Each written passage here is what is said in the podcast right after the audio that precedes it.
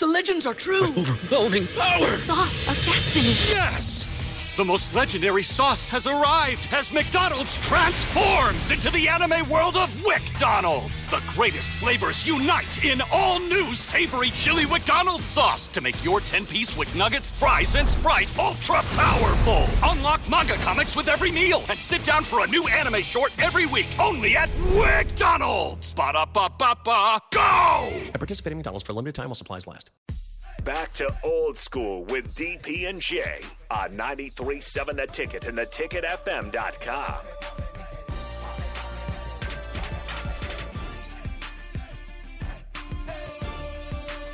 Welcome back. Good stuff from Jack Michaels from North Dakota. Filled it in, right? Gave you a little bit of stuff to think about.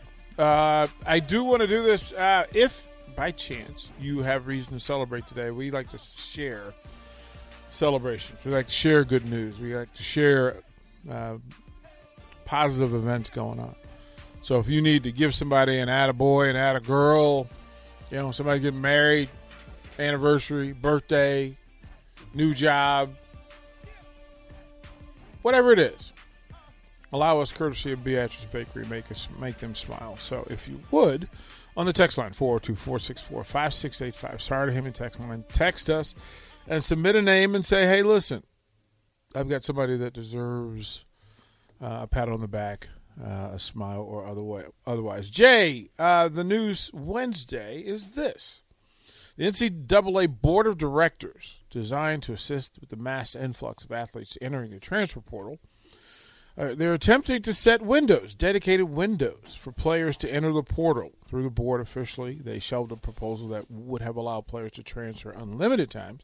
They said now the board wants players, they want to give them 60 days per year to transfer. Is it, uh, per sport, or is it because it has to be different times a year? For, Right, based on like the fall sports uh, would be split into two periods. The first, a 45 day period, would start a day after championship selections are made, and a second window will be instituted May 1st to May 15th, so players could enter the transfer portal in spring camp. Spring sports like baseball would effectively have a reverse calendar. Uh, first window lasting first uh, December 1st to 15th, and then the second being the 45 day window after the championship selections, et cetera, et cetera, et cetera. Your thoughts? Uh, I mean, I think it, I think it'd be good for both players, university, the process. So, you know, look, I mean, there's plenty of people that probably are in the portal that maybe if you know, their university isn't doing their due diligence, maybe miss out on you know picking up a player at said position that they might need. So, um, I think it's good because then they know when to look. You can I guess inform schools, hey, I'm going in on this date.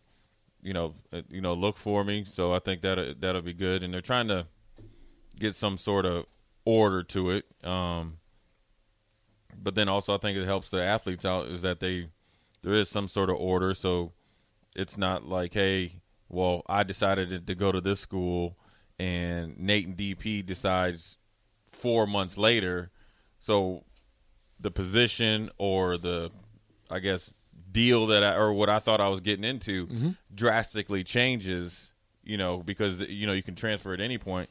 Now I think it kind of you know bring a little bit of uniform to it, and it gives the well in theory it puts more pressure on the people that will be scouting the the portal mm-hmm. to do their job and do it more efficiently because you can't you have to do a whole bunch of work for a shorter period of time so you have you know expand your i guess portal recruiting process There are or some department excuse me There are some things in place, some boundary in place to protect the student athletes. All athletes will be guaranteed financial aid at their next schools through completion of their eligibility or completion of an undergraduate degree. Also, extra consideration if a player either loses their head coach or has their scholarship adjusted. So this is there are parameters in play to, to, to protect the student athletes as well. Right, yeah. So uh, so that if so that means that, that means if you in the portal and say you're out of school and they lose their head coach you can go again and not have to sit out and not Yeah. sit out, not lose that's, that. under, that's understandable and then allowing them the ability that if your scholarship a coach takes away your scholarship or lessens your scholarship that you can go somewhere else and actually get financial aid. You can get scholarships, which is important. Yeah. So th- all of this is in play.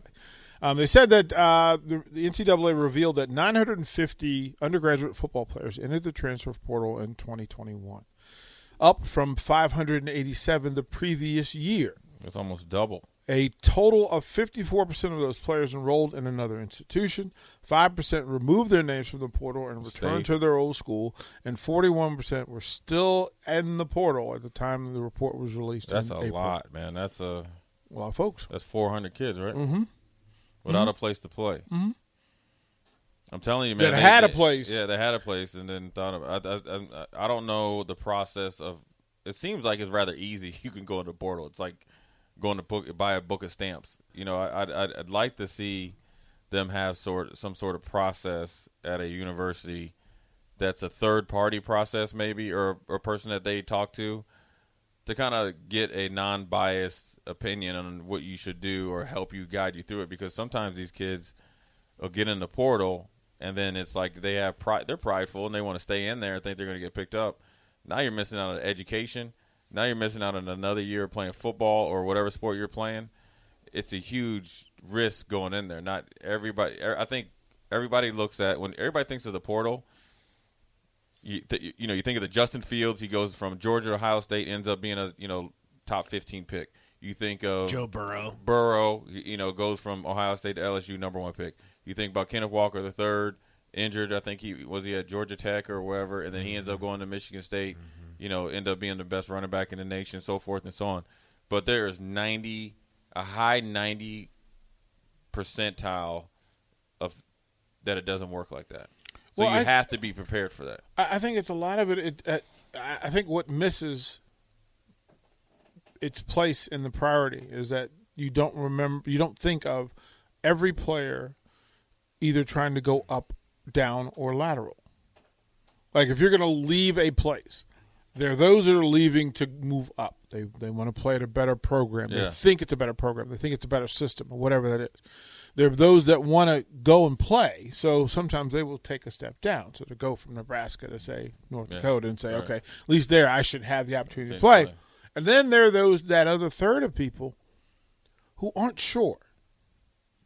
If you're a woman over 40 dealing with hot flashes, insomnia, brain fog, moodiness, or weight gain, you don't have to accept it as just another part of aging. The experts at MIDI Health know all these symptoms can be connected to the hormonal changes of menopause. And MIDI can help with safe, effective, FDA approved solutions covered by insurance. 91% of MIDI patients get relief from symptoms within just two months. Book your virtual visit today at joinmidi.com. want to just to do it. They aren't sure. Like, and my thing is, they need to have these conversations at each, every program in in every sport. If you're gonna go in the transfer portal, you better have a date. You better have a plan. You better have a landing spot. Yeah. Don't get in the portal not know. Like, don't go say, "Well, I just need to be out of here." No, Like, like, hey, you know what the portal's like? Is like if they're trying to go to prom and there's like a bowl. You know, you like when they say, "Hey, pick a number." Yeah. They just you just putting your name in there and hoping somebody picks you. Yeah. Well, let me ask you guys this. If you don't have an already placed, your and name. I'm not sure if you know the answer. If you decide to enter the transfer portal and the school doesn't want you back, do you automatically lose your scholarship and are you not enrolled at the school anymore? Because the education, I think, is an important part of that. Like, are those kids just losing Yeah. their enrollment in the school? Like, are they, They- no they- longer even a it student? is a official disconnect from the program. so you're just not in school anymore. And then you can go back and say, "Hey, coach, I made a mistake. I'd like my scholarship back." But the coach can say no. They can say yeah, yes, they but can they can say say no. they can say. If you go in the portal, you're not going to be able to come back. and that's just sad to me. But there's but see that also you also from the school standpoint, there there was a couple guys that you know work the system where they're like, oh yeah, I'm on the team, and then once school starts and your scholarship is like fulfilled, you know, they got to fulfill for I don't know what was Nebraska on semesters or quarters for what- semester. So now the school has to give you scholarship checks, books, meal plan or meal card or whatever, mm-hmm. and then a week after school starts, you're like, hey, coach, man, I- you know what? I changed my mind. I'm gonna go in the portal.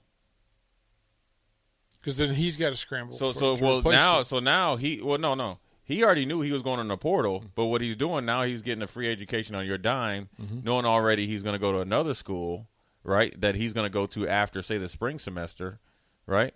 So he could already, you know, say he's going, but now you have you lost. Now you have a scholarship, I guess, on your books dedicated to a kid that ha- that's not even going to be there at least for another semester. So uh, if you're going out to replenish, say, a linebacker, say Jay Foreman did this, you Jay Foreman's on your roster versus if I did if I told you a week earlier, then I wouldn't. I'd There's be- guys that did that here before. I'd be interested.